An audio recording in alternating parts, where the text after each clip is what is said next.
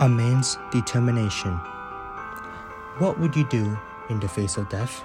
Stay there helplessly as time ticks closer to demise?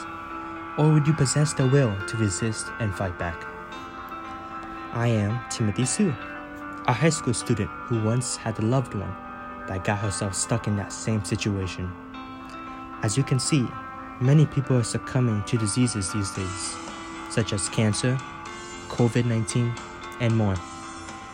Which is why I feel like this poem that I am going to read to you today is trying to tell people to fight against death, no matter how futile it may seem to be. Although to many, it does seem futile and useless, as if they were sparing much effort for no cause. However, it is because we are determined enough to do so for a cause that we are able to live as prideful human beings and fight toward the very end. This poem, Do Not Go Gentle into That Good Night, by Dylan Thomas, will invite you into a battle against death.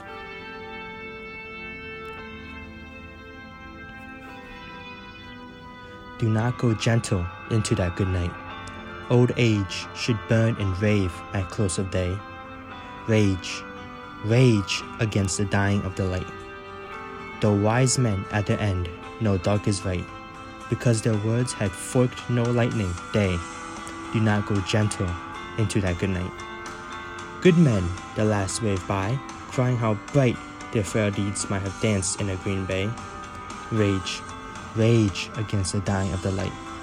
Wild men who caught insane the sun in flight, and learned too late they grieved it on its way. Do not go gentle into that good night. Grave men near death who see with blinding sight. Blind eyes could blaze like meteors and be gay. Rage, rage against the dying of the light.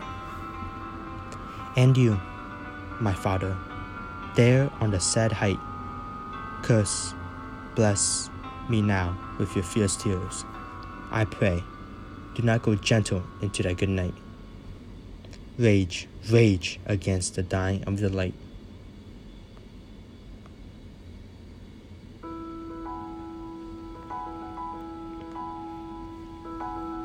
I chose this poem because of how significant the meaning inside the poem can mean to us.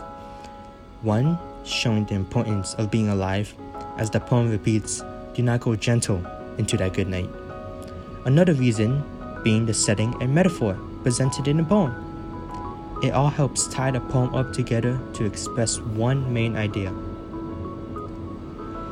As I said before, people are facing death every day whether it's from disease, injuries, or old age. Death is bound to come for everyone. I related to this specifically because of a past trauma when my grandma had passed away. Although I may not have known what she was thinking about on the hospital bed, I know that whatever that came for her was unbearable. Due to the fact that the poem entails fighting against one's own death and living a fulfilling life, I felt like my grandma could have also related a bit. A poetic device that's apparent within the poem would be the metaphor, good night, and the dying of the light. These phrases are being used to symbolize death itself. This becomes very apparent throughout the poem because of how it is repeated and emphasized again and again.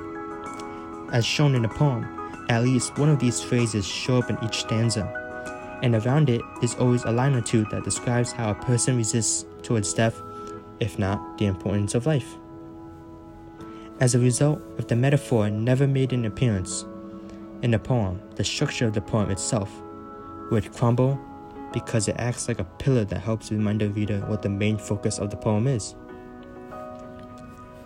Going back to the poem, and you, my father, there on the sad height, curse, bless me now with your fierce tears. I pray, do not go gentle into that good night. Rage, rage against the dying of the light.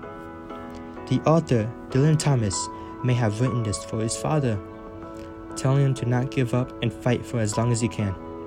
It reminds me of somewhat of my grandma, and whether or not she indeed did the same thing. This can be said for many others and their families, but once again, death is inevitable. And as long as you've tried your best to live a fulfilling life, your loved ones and I thank you.